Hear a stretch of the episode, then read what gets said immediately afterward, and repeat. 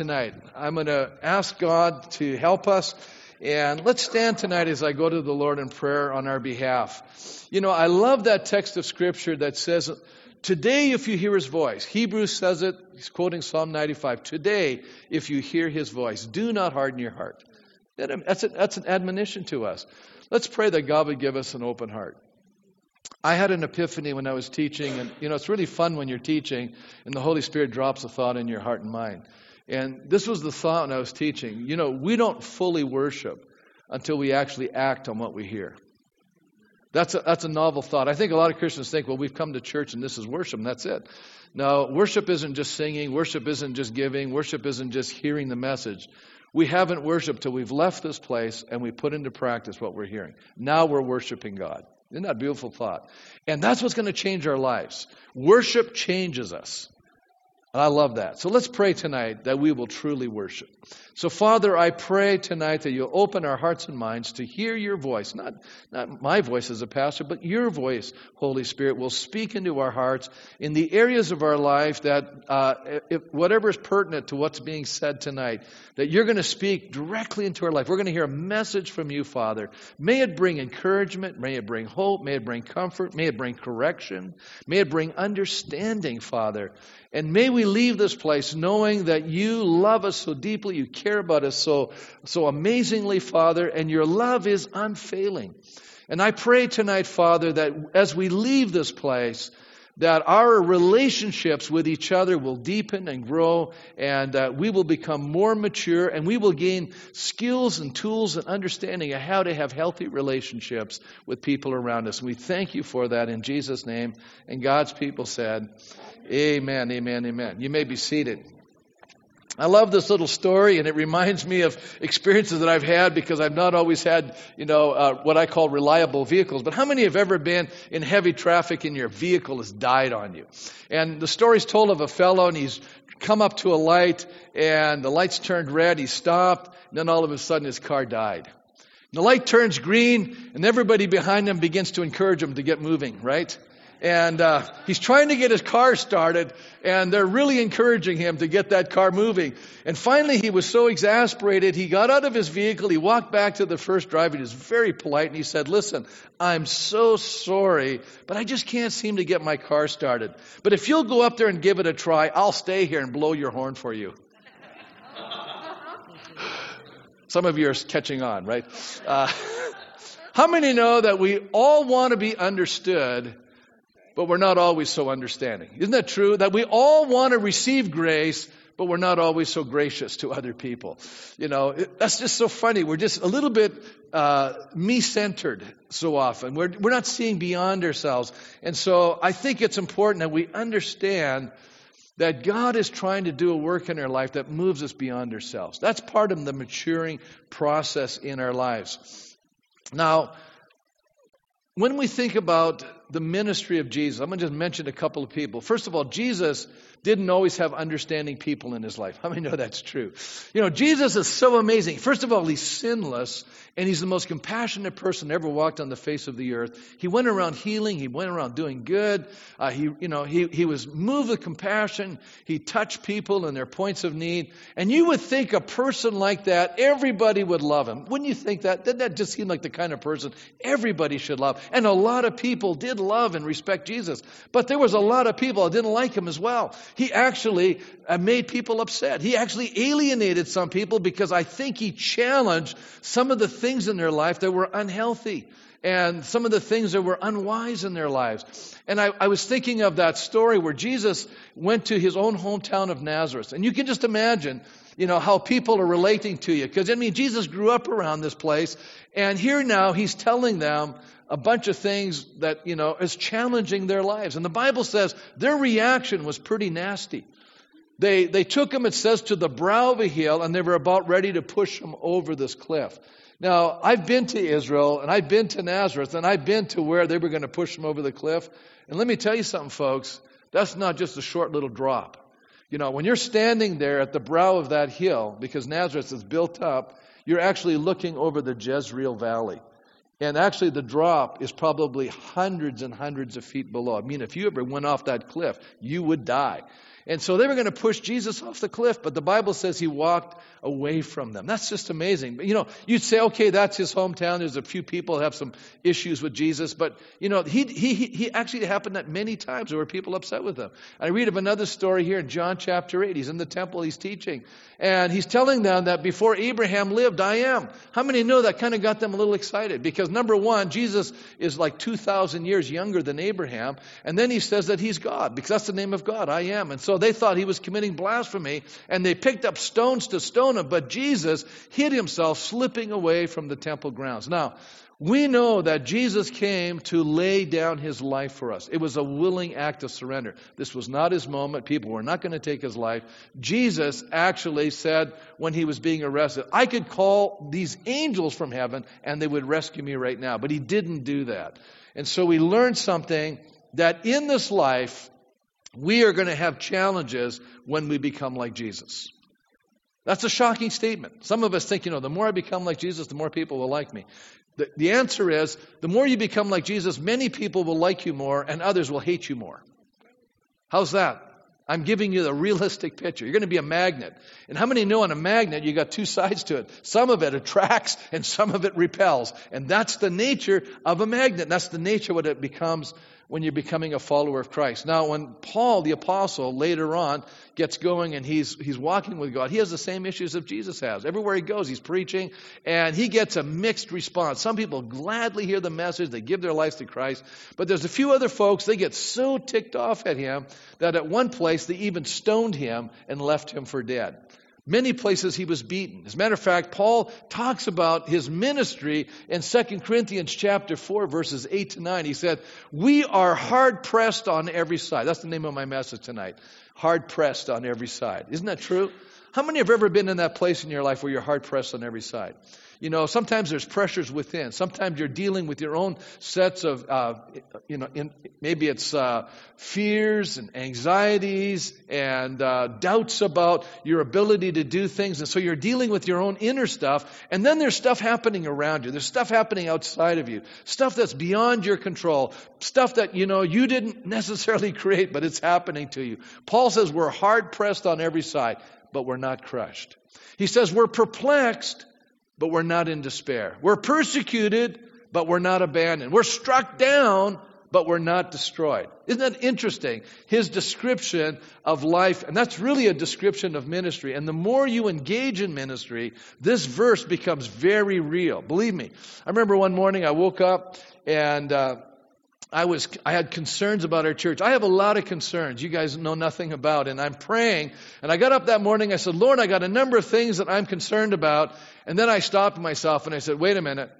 Lord, there's a number of things you need to be concerned about. This is your house. These are your children. These are your issues. I'm just making sure you're aware of it. And I know that they're looking to me for answers, but I don't have them. So I'm looking to you for answers and I'm looking for you to direct us as a church family in these situations. And you know, that's the truth of it. You and I need to look to God in our current life situation and realize that God's agenda is superior than our own agenda. How many know that's true? You know, the Bible says there's a way that seems right to a man, but in the end, it leads to death.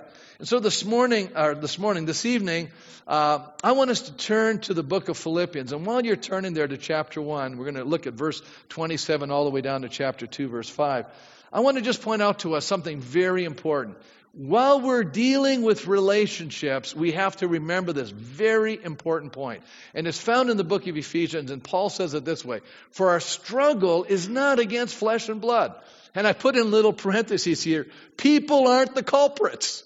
Okay? So when people are giving us a bad time, and Jesus knew this, the people that were persecuting him, the people that will be persecuting us, and if we live a godly life, people will persecute us. We need to remember something. It's not the people. Okay? It's the power behind the people. It's the, you know, the rulers, authorities, the powers of this dark world, and the spiritual forces of evil in the heavenly realms. How many recognize that there's a tremendous spiritual battle going on, and God uses people, and so does Satan? And sometimes Satan even uses Christians. That may be a shocking statement, but it is the truth. Sometimes as Christians, we are, our guards are down, we say something stupid, We say something sinful, we cause a lot of damage, emotional damage, and you know, we're all guilty of it. I mean, if Peter could tell Jesus, hey, you're not going to have to be crucified, what did Jesus say to him? Get thee behind me, Satan. What, what was Jesus saying? That Peter's demon possessed? No, he was saying, listen, Peter, what you just said is coming from the pit of hell. You've now been influenced by the enemy. What you're saying is wrong. That's what he was telling him. And we need to understand something. It's not the person, it's the power behind the person that's creating this incredible tension in our lives. Maybe we experience that at home. Maybe we're experiencing that at work. Maybe we're experiencing that in, in our school life. Whatever that place might be, we have these relational tensions that occur from time to time. Anybody here can relate to that? Anybody ever have relational tensions? Yeah, of course. We should all be saying, yes, that's true, Pastor. I've had those. And I'm pointing out there's a principality and power behind it. Norman Shawchuck was a conflict management consultant, and he said this interesting statement. He said, I don't believe there's more conflict today, but I do believe today's conflicts are more difficult, more damaging, and complex than they were 20 years ago. When I started in this work, people in serious conflict usually wanted to get it together. In other words, they wanted to resolve it. They wanted to work it out. But he says today they aren't as willing to reconcile. People tend to be intransigent, unwilling to listen. Intransigent means unwilling to give. There's no flexibility. People want it their way and they're unwilling to compromise. And when you get to that stage, what you're really basically saying is, I don't value the people in this relationship. I just want to be right.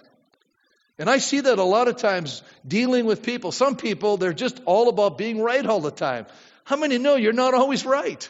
You know, none of us in this room are always right. Why don't we just be realistic and say, relationships are so important to me that I want to sit down and value this other person, listen to where they're coming from, and I may not agree with them, but I want to value them as a person, and I want to value their viewpoint, regardless if I agree with it or not. Can't we do that? Well, of course we can.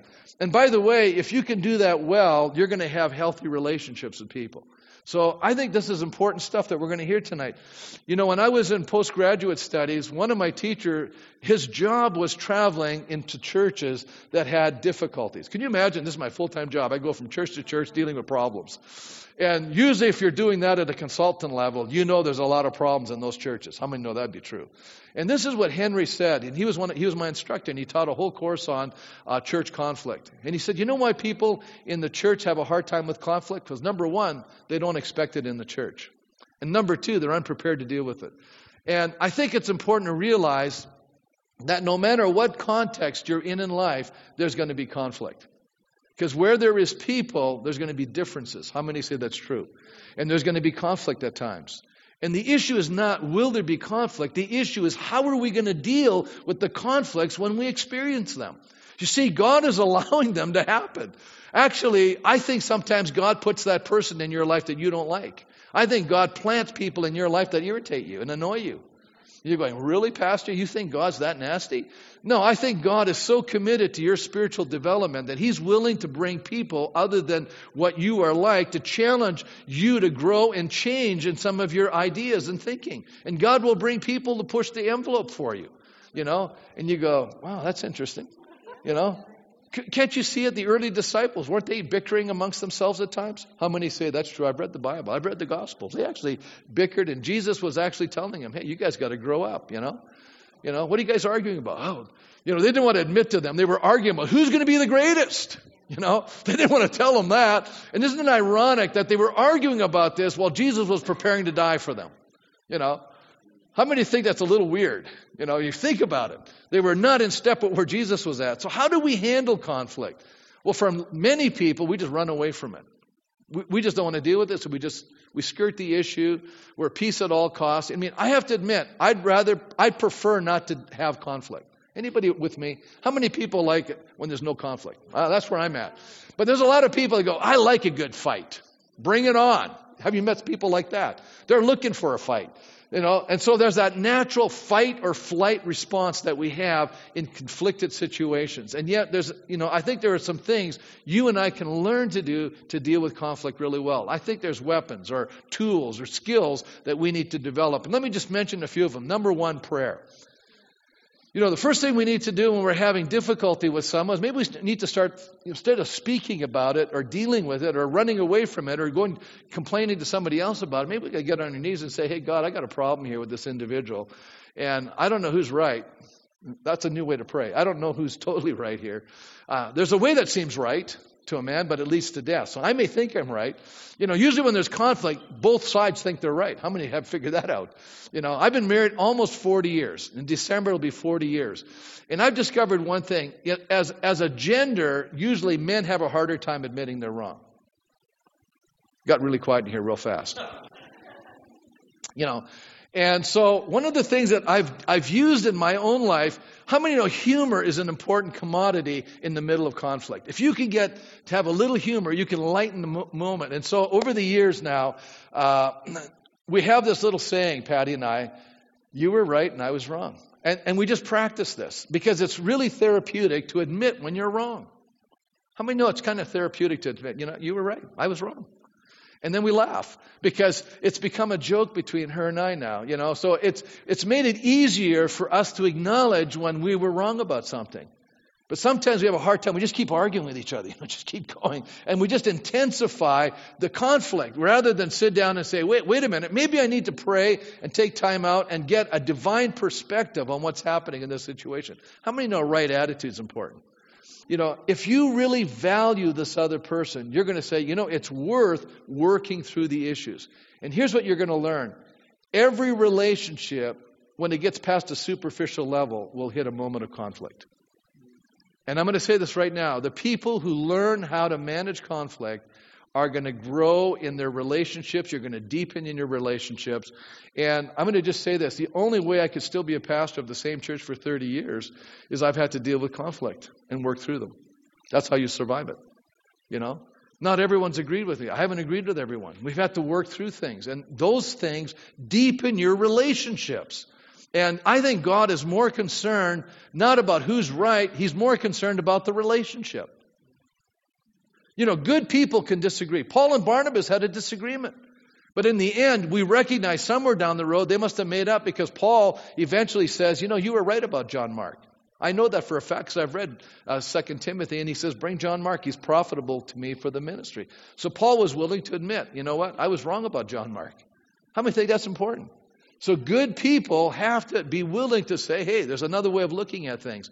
And I think when we really value people, when we have the right attitude, when we're not so insecure. You know, that's part of it, isn't it? A lot of times, insecurity is driving a lot of meaningless conflict in our lives. And sometimes we need to go to God and say, God, I'm an insecure person. Help me become a more secure person. Help me to understand who I really am in Christ. Help me not to have to prove anything to anybody. Isn't it amazing when you get to that age or stage in life where you're going, I'm not trying to prove anything to anybody? That is so freeing. Isn't that great? So I'm going to just encourage you. You don't have to prove anything to anybody. You're God's child. You're God's son. You're God's daughter. Get to know Him. And just relax and accept who you are. And don't worry about what people think about you. Half of them aren't even thinking about you. Maybe even more. So just relax, you know. Everyone's worried about what are people going to think. Who cares what they think? I'm more concerned about what God thinks. To be really honest, what do you think, Lord? That's more important. Having a right attitude. Or how about forgiveness? Wow, what a powerful tool this is, you know? Hey, this person hurt me. I could walk around and going, you know, I want everybody to admit they're wrong, you know? There's people like that. You know, you hurt them, you offend them, they're always coming to you like, you know, you hurt me, you offended me in this. I'm going, hey, listen, after a while, you just, you know, people are going to offend you. People are going to hurt you. And you just got to accept that. I just walked around deciding, hey, I'm going to just keep forgiving people. I don't want that junk to stay inside my soul. You know what I'm talking about? Where I'm letting other people play with my mind? Amen. How many hear what I'm saying? You know, just let it go. Forgive them. Move on. Don't let them camp in your head. Amen. Yes. Just grow forward. You know, hey, if you if you can learn to be a forgiver, and then you can decide, you know, I'm not going to hold this thing against people. I remember reading years ago, you know, there was a couple, and the guy's talking to his friend. He said, "Yeah, when my wife gets upset, she gets historical." He said, "No, no, you mean hysterical, don't you?" He said, "No, historical. She just brings out a list and brings up everything I ever did wrong."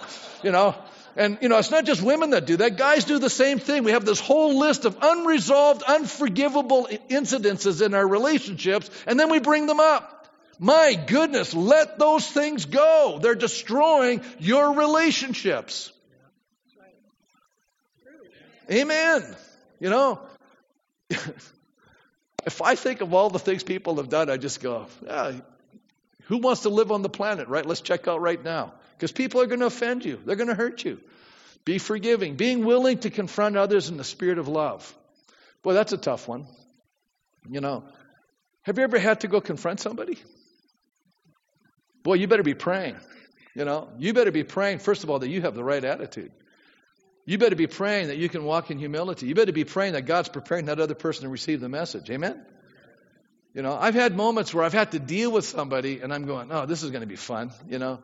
And I love our elder board. They're so cute. You know, they always go, Pastor, you're so good at this. In other words, you go do it, Pastor. That's what we pay you. You go address that situation. And I got a lot of practice now because I've been doing it over the years. But I'll tell you something part of it is praying. And I've had people say to me, you know, I'm praying for them. And a lot of people are upset with me because I'm not dealing with somebody fast enough, you know. Sometimes you got to be patient with people. And there's a right moment. And when you're praying for somebody, part of it is you're getting in the right space and they're getting in the right space. And sometimes when the Spirit of God says, okay, now go talk to them. And I've gone to talk to somebody and they said, Pastor, if you'd have came to me the night yesterday, I wouldn't have received one thing you said. But somehow last night, God prepared my heart to receive everything you're saying to me this morning and I'm ready to receive this. And I'm going, thank God. You know what? They don't know. I've been praying a lot for that, you know, and that was beautiful. And we had a beautiful meeting and they, they, they, they weren't upset with me and they were recognizing this has got to be a change in their life. And they felt like, you know what? I cared enough to talk to them about it. It was a great meeting. But they can go sideways too. I've, I've talked to people, and they weren't ready, or they just didn't want to change. And guess what? That did not go as good. And you know what happens is they usually attack the messenger. You know, they get mad at you. I'm going, okay, I got to live with that. So I'm not just saying, oh, if you do this, it's always going to work out perfectly. There's going to be times it's not going to work. And that's why it's so tough to do it. These are all tools that can help us overcome, you know, unhealthy relational things. But I want to just go here in the book of Philippians and just bring out a couple of quick thoughts tonight about the power of healthy relationships. And it's interesting that it's God that's brought us all into his kingdom. How many know God picked you? How many say that's true? God picked me. Now think about it. And then He puts you in a local church. And then you're with a bunch of people and they don't all think the same way. And they're all at different levels of maturity. They all have different levels of experience. They're all seeing life from a different lens. And we're all put together. And now we got to learn to love each other. How many know that's quite a challenge when you think about it? And so Jesus is the one that brings us together. And then he says this beautiful directive in Ephesians 4 3. He says, Now, endeavor to maintain the unity of the Spirit and the bond of peace. In other words, this is your responsibility. You got to maintain unity. And when we have unity, it's amazing what happens. When we maintain unity, that comes from Christ, when people are united around the person of Jesus Christ, there is no force or power able to tear the church apart. Isn't that amazing? We're able to stand in the face of incredible opposition and pressure. You know, the church today, for the most part, backs down. We don't have to. As a matter of fact, we're to stand up against evil. You're going to hear that tonight. But we can only do that if we're united. It's very powerful. So I want to take a look at how the unity of the Spirit empowers us to overcome the pressures in our lives. And especially the pressure from outside. You know, outside, the, what I'm saying is the non community of faith. Do you know there's a pressure against the church today? Has anybody figured that out yet? Very strong. And the church that's going to survive is the church that's unified and we, we actually walk in step. We walk in rank. We're, as a matter of fact, the Apostle Paul was in jail when he wrote this letter. He was being persecuted. He's in jail. And he's writing probably one of the most joy filled letters. It's one of my favorite letters because it's, I call it the, the letter of joy, Philippians.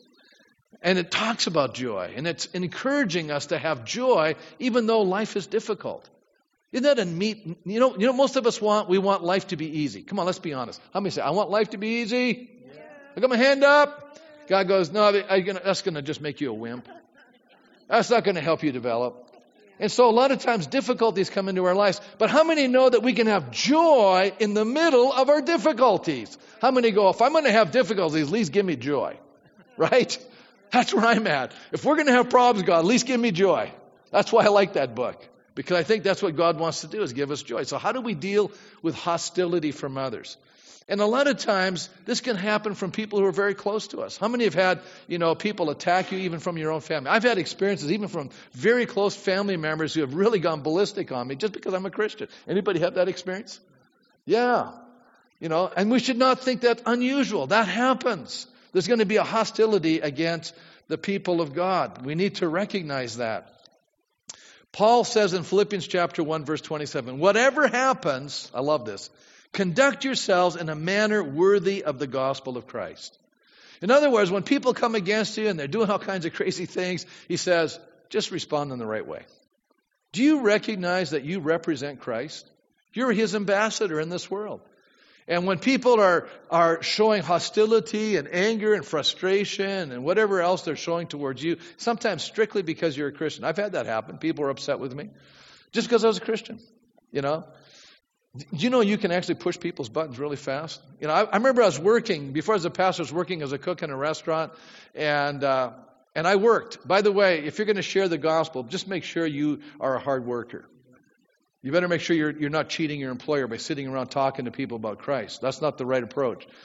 And I and my boss, who was not a Christian, you know, he he liked me because he told me one day, when you're working, I make more money. How many of bosses like that? You know, bosses like it when you work hard, you're diligent, and you're helping them make money. They really appreciate that. And by the way, if you work like that, it'll save your baking. Because I was sharing with this cook beside me the gospel, and you know what happened? There was two waitresses among the whole crew of waitresses, and two of them they were backslidden Christians. And how many know sometimes the worst people are former Christians? you know, I mean, a former. They're just not walking with God correctly. And I was sharing the gospel with this cook, and they were getting what I call Holy Ghost conviction. You know what I mean? They were really upset because they were under deep spiritual conviction. And they were so mad at me but they didn't come at me. They went to the boss and said you know you know paul's not doing his job. He's not doing this. And they were just carrying on and complaining about me. And you know what my boss did? He fired both of them. You know why? Because he had worked with me many times and he knew how hard I worked and he knew I wasn't any of the things they were saying. And he just got fed up of listening and we just fired them both. Wow. Well, that, you know, and, and late, my friend uh, that I was witnessing to was, yeah, he said, did you hear what happened? He said, these two waitresses, they got so mad at you, they hated your guts, and they went to the boss and tried to get you fired. He fired them. I said, really? He said, yep, that's exactly what happened. You know what the end of the story was? Those two waitresses came back a few months later. They had gotten their lives right with Christ and they asked me to forgive them. Isn't that beautiful? What a beautiful story. We should not be surprised by hostility, folks. It happens. We need to conduct ourselves in a manner worthy of the gospel. As a matter of fact, in our text here, he says that, um, but our citizenship is in heaven in chapter 3. He's writing to these Philippians who were Roman citizens. They were, you know, they had a special status. And they knew what it was like to be a citizen of Rome. And they knew that they had responsibilities and obligations to live up to that standard. So Paul is appealing to them. He says, Live up to the standard. You're citizens of heaven. You represent the King of Kings and Lord of Lords. How many think that's a pretty high calling? So, you know what? I need to make sure that wherever I'm at, you know, I don't even think about it anymore. I just want to be a good representative of Christ. I want to conduct myself you know, when I'm out, you know, away from the church life or I'm on a trip or whatever, you know, I don't stop being who I am. That's the way I am, you know. And uh, you ask my family. I'm sharing the gospel with people all over the place. I'm talking to them about their souls. I'm praying for people. You know, I, I just like that because I want to. You know, I you know what? You want to be consistent, right? Be who you're. You know, if you if you if you truly internalize this, you don't have to ever try to pretend to be anything but what you are. Isn't that great? You never have to worry about what you tell people because if you tell them the truth all the time, you never have to remember the lie you told. Isn't that great? That's pretty liberating. You can just live a free life. What does it mean to stand in one spirit? Because Paul says here in the second part of that verse, I, I, will, I will know that you stand firm in one spirit. Notice they must have had more than one spirit. In other words, they were divided contending as one man for the faith of the gospel without being frightened in any way by those who oppose you. So, what does it mean to stand firm in one spirit? You know what it is? It's a military concept, not to break rank. Again, this is a Roman colony, Philippi. How many have ever seen those Roman movies where the soldiers, the Romans actually fought in, in, in, a certain unit, and it was a, there was a certain formation called the tortoise, and you can see it in movies. The shields drop in front, shields go overhead. You know, it's really important at that moment you don't break rank. You know, the enemy's going to attack you. And you just got to stand there and not break rank. And that's what ha- needs to happen in the life of the church. That you and I are going, you know what? It's so important that I remain consistent in my walk and not break rank because my brothers and sisters around me are going to be affected. Listen to this text of scripture from the book of Romans. It says, Because of the, the obedience of one, many became righteous. Now, it's speaking of Christ, right? Because of his obedience, you and I are all been made righteous with God. We're all in right standing with God. But let's apply that to our lives. Because of your obedience, others are going to become righteous. What do you think of that? Because of your obedience, others were going to become righteous. Others people are going to come to know Christ. But when you and I are disobedient, others are not going to come to faith in Christ. Listen, that is so critical to me. I don't want to be responsible or be the person responsible for people not coming to faith in Christ. And so every time I say yes to God and I'm obedient to what He's asking me to do, other people's lives are blessed. Isn't that neat? You know, some of you go, you know, why do you go to India, Pastor? You must really like it. No, I don't. You know, it's a long flight. Let me tell you, 30 hours. It's grueling. You're halfway around the, bo- the world. You're on a totally different time zone. You're totally out of sync. And when you get there, you're dealing with smog like you've never seen before. You want to talk about pollution? When we landed in Delhi, I thought we were landing in fog. That was just smog. It's so bad every day in Delhi, it's like smoking two packs of cigarettes a day. Yeah, you know, we're funny over here. We think we got environmental problems. Why don't we help these third world countries with their problems? Man, is it awful. And you know, I'm teaching in the college there, and I'm trying to drink water, and I could I can feel it. They're burning garbage everywhere, and I could feel the smoke in my lungs. I could feel it. So I'm not doing this because I think, oh, this is such a wonderful experience. But I'll tell you why I'm doing it because I, God's asked me to do it. And as I'm teaching, afterwards, you know, the students there were so appreciative. They were so thankful. They were, you know, they recognized how far I had come to teach them. You know what they said? Pastor, please come back soon. We learned so much. Thank you, thank you. There was, and the one young man, because you know we're in the middle of a high religious festival there. It's quite demonic. You know, you could even feel the powers of darkness. You know, he's walking me back to my my my house. You know, Mark understands. He's been with us. You're kind of a prisoner there. They walked me back to my house, and then with tears in his eyes, he just said, "Thank you for coming. This meant so." much to me. You know, you say to yourself, okay, it's worth the 30 hour flight. It's worth all of the stuff. It's worth going and being a blessing. And you know what they told me, these 15 young people? They said, Pastor, what you've taught us, we're going to teach all over India. And I said, Yeah, I know you will. I appreciate that. They're going to, they're, they're willing to give their lives for Christ. So the least I can do is give them the tools to do it. Amen? Okay, we must anticipate. Uh, oh, let me go back here to I'll just move on. I can say a lot, but I, I notice my time is slipping away. We must anticipate opposition towards our faith. How many realize that? We just got to anticipate that. As a matter of fact, we shouldn't be surprised or frightened. You know that expression there? Uh, the word frightened there, Paul, Paul is expressing the, a concept of being stampeded like horses. In other words, don't be skittish. You know, stand strong. Remember, we're, we're on God's side here. And He's on our side. You know, we don't have to be terrified by the attacks of the enemy. You know, there are so many people today in our culture uh, opposing the truth. And I, one of the young students that I've taught over the years, and now he's working on his PhD, and Dr. Thomas was telling me a lot of these guys, some of them even got full ride scholarships to great seminaries in the United States working on their PhDs. These are sharp young people. And uh, Nichols was telling me, he says, I'm working on my PhD and I'm writing on the effect of post-modernity in India. And some of you are going, what's that about, Pastor?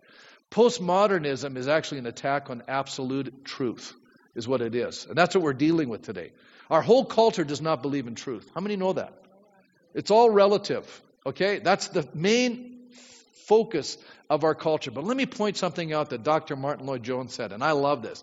He said, The world, and our society for the most part, is attacking the truth, yet it is the only thing that can save them. How many know that's true? It's the truth that makes us free. The gospel is the truth, and it's the only thing that can liberate humanity. And even for their sakes, we must stand for it because nothing else will be able to help them. Man, so often we're intimidated and we are pushed back by our society saying, Who do you guys think you are? Believing that there's only one way to God. I mean, that's the ultimate expression of, you know, what?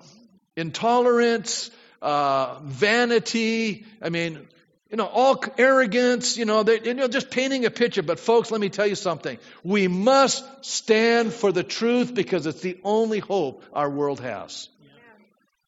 And you know what? The church is being buffaloed today, and so many parts of the church are succumbing and saying, well, everyone's going to get to heaven. We've, we've, we're changing the message. Listen, I want you to think about something. When you and I change the message, we're negating what Christ did on the cross. When you and I change the message, we're negating all of the martyrs who are laying down their lives, even right now, because they're standing for the truth. We're negating their witness and testimony. How dare us do, how, how dare we do that? Amen? We should not do that. We should rise up and be courageous and say, you know what? We want to speak the truth in love. Yes, that's true. We want to be gracious about the communication of it, but we will not change the message because this is the, there's no other name among men whereby we must be saved. Jesus is the only way. He said it, I am the way, the truth, and the life. No man comes to the Father but by me and by what Christ accomplished on the cross. Well, look at the church's response to suffering. it's interesting. The apostles, they were threatened by their own legislative assembly. By the way, we're even experiencing that in our province right now. They left the Sanhedrin what? Rejoicing because they had been counted worthy of suffering disgrace for his name. If you're being disgraced because you're a Christian, rejoice. Because that's how they treated all the godly people in the past. You should have a little happy dance. You know, I, you know, usually we walk around going, oh, I feel defeated and deflated. No, no. We should be walking around doing the little happy dance going, Lord, I have stood for you and I've gotten blasted for you, but you know what? I rejoice that I've been counted worthy to suffer for your name. Philippians chapter 129, for it has been granted to you on behalf of Christ not only to believe on him, but also to suffer for him. Oh, Paul says, I want to know him. I want to know him in the power of his resurrection and in what? The fellowship of his sufferings. How many pray that part of the prayer? Most of us pray, Lord, I want to know your power. I want to do the great miracles. And God says, Yeah, but how about suffering with me? Well, I, am going to check out right about there, God. I, I didn't sign up for this, right? I'm not enlisting to have this experience. But really, that's part of the Christian life. Since you're going through the same struggle you saw I had, and now here that I still have. Paul's concern was not so much that they had that they were persecuted, but the, how the church was responding to the difficulties. The key to overcoming outside pressure is for the church to stand together. Let me move on to the second point. And this is probably the greater threat. There's going to be pressure from the outside, but here's the greater threat. It usually comes from within. You see, the enemy knows if he can divide us, he's conquering us. A house divided cannot stand. I know Abraham Lincoln said that, but Jesus said it first. And this is the truth. You know, as a matter of fact, Paul starts, uh, well, let me just say this. God's the one that creates unity, but how can we find unity in the Christian life with so many different temperaments, preferences, and level of maturity? Isn't that a great thought? Because we know right now in this room, we're all coming at life from a different lens. We, we've all had different backgrounds. We all have different experiences. We all have different training. We all have different levels of maturity. We all have different expectations. You know, we, we actually bring consumerism into the church. You know, our whole culture is predicated on consumerism. You know, I was in the service industry. We were always told that the customer was right. That's not true, is it? Of course not. But you know what? To, to, to make a living, you got to cater to people's whims. Everyone goes, that's true. Come on, now, most of you work in, in the real world where you got to cater to a bunch of people. And a lot of times they're, in, you know, they're, it's, it's so hard to even please them. Some people, it's impossible to please. You ever had those people that are complainers? You know, and no matter how hard you try, they just whine and carry on and keep on complaining. You're bending over backwards for them and they're still not appreciative. Anybody meet people like that? Oh yeah, they're out there. Let me tell you. They exist. But here's what I'm going to say to you. When we come to the church, it's not about what we're going to get out of it. We got to get away from that. That's the thinking of our world. We should be coming to the service thinking, Lord, what, what can I bring to it? I'm coming to you to offer my life. I come to you to offer my life as a living sacrifice. Isn't that beautiful? You know, holy and acceptable before you. You know, I've coming here to serve. What I have discovered in life is you get more out of life by giving than you do by getting. You just get way more out of it. You feel better about who you are, too, by the way. You know, the people that are the most miserable people are self centered. And I'm going to show you in this text that's the problem when you have disunity in the life of the church. He starts by addressing the problem by making an appeal to those things that we have in common. And what are those things that we have in common? Look at chapter 2, verse 1. If any of you have encouragement from being united with Christ, let me ask you a question. How many here, because you've become a Christian, you've been encouraged? Anybody been encouraged as a Christian? I got my hand up. Okay, number two, if any comfort from his love. How many have been comforted by God's love? Got my hand up again. Number three, is there any fellowship with the Spirit? How many here you've had an experience with God's Spirit and you've had fellowship with God through the Holy Spirit? Yeah, there you go. Three. We're three for three. Number four, if any tenderness or compassion. Hey, how many have ever experienced God's tenderness and compassion in your life? Oh, my hand goes up. Four for four. Wow, he's appealing to all the beautiful things Christ has done for us. And then he says this all of these things are true. This is the essence of Christianity. So, what he's doing is appealing to us who have experienced God's love through Jesus Christ as a ground for an appeal for unity. This is neither a forced nor a contrived unity. We're unified in a common bond with Christ. And we need to understand something. This is so great. Number one, Jesus builds the church, not human beings. Number two, I love that because I keep reminding them, Jesus increases the church. You know, I can just do my little part. If, if the church grows, Jesus is doing it. It's not me.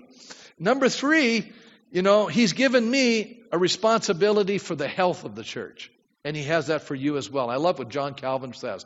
The chief indication of a prosperous condition of the church is when there's mutual agreement and brotherly harmony prevailing in it.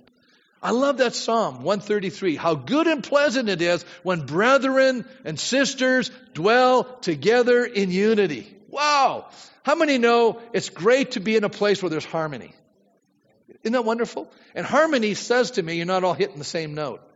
When you're harmonizing, you're hitting different notes. And so, what we need to be doing is that we need to be true to who we are in Christ, but we have such an amazing value for other people that we're not singing off key. We're singing in harmony. I love that. Powerful. And that makes things healthy. Now, so what Paul is addressing, what's the underlying issue in Philippi that was actually tearing the church apart? See, it's really interesting. We don't see it sometimes when we're reading this book. But when he starts talking about being of one mind, when he's talking about having the mind of Christ, when he's talking about two women fighting with each other and calls them out, chapter 4, verse 2, we know there's conflict going on here. So, what's causing this tearing in our marriages? What's causing the tearing in our relationships? And all of us in this room, we've all had relationships go sideways. We're supposed to live at peace with all people, if at all possible, right? Some people, they don't want to have a relationship. Well, what can you do? But here's what he's warning us against. Look at chapter 2, verse 3. Do nothing out of selfish ambition or vain conceit. You know what the number one reason why relationships break down? Selfishness. Number one reason. Just write it down. Selfishness. And you know, when I'm looking at a relationship, I got to say, am I being selfish? If there's a problem, I should ask myself the question first. Not what's going on with them. Am I being selfish here? Isn't that a good question?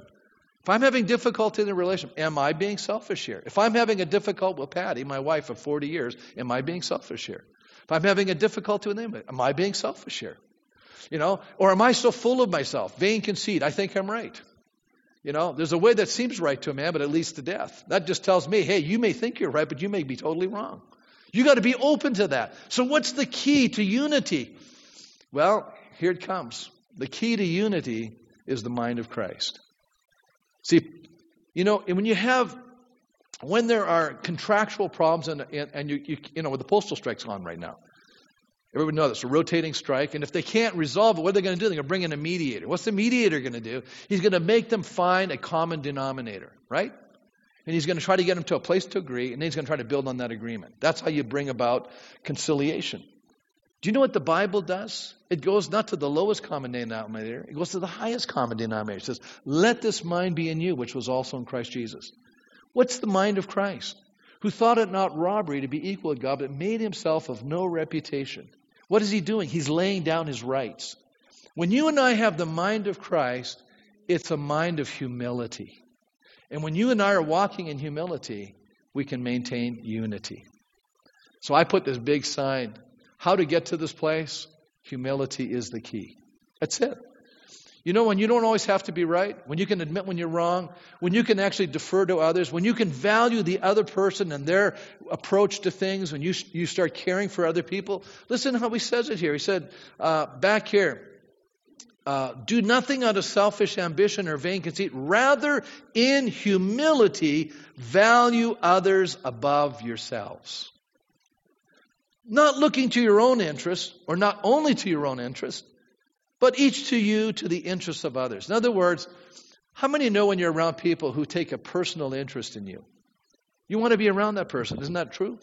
People who like you, who care about you, who want to know what's happening in life. How are you doing? How many go, I like hanging with those people? You know what those people are? They're unselfish. Isn't that true? I want you to be like that. I want everyone in this room to become like that. If you're not there, that's where you're going. How many say, I like that?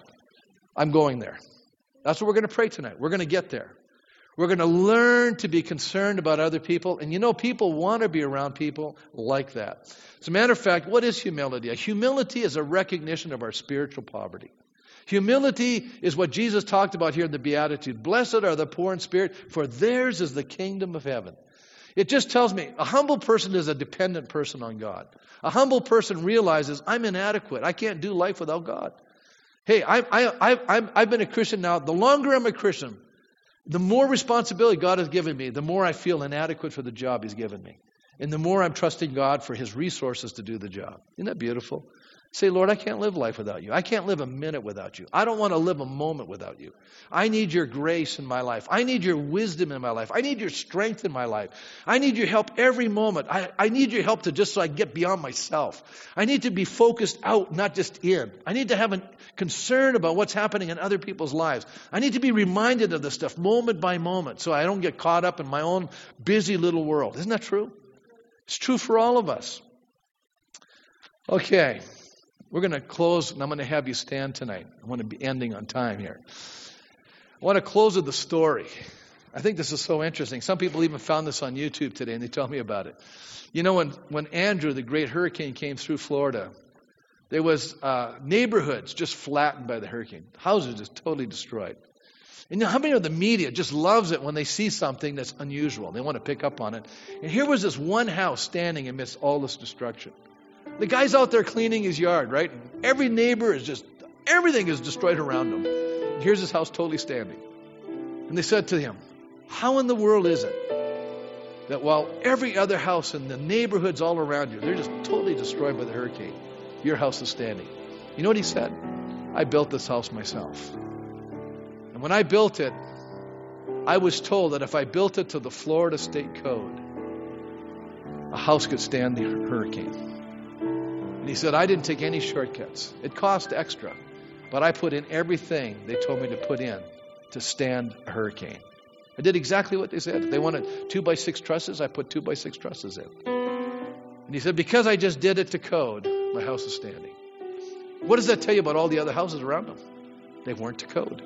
And can I just say that Jesus tells a story in, in a parable, so powerful. He said, You know, the people who hear my words and do it, they're building to code. They're laying, you know, they're basically building their house on a foundation that's rock. And the storms will come. Folks, there will be pressures in our life. There'll be pressures inside of you, pressures around you.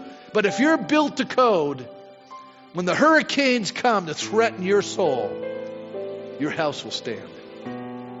But if you and I are taking shortcuts, you and I are just hearing God's word, but we're not doers of it, our house is going to collapse. Our house is going to collapse. You know, and I was teaching in India, I think I said this earlier, but I was teaching in India. I had that, that epiphany because I was speaking on worship and what real worship is. Real worship is not just coming to church and singing a bunch of songs and hearing a sermon. Real worship is hearing the voice of God's Spirit in your soul. And He's talking to you and then you go out and execute what God says in obedience. That's why we're warned. Today, if you hear my voice, don't harden your heart. Do what I'm asking. Live to code And you will stand the test of time.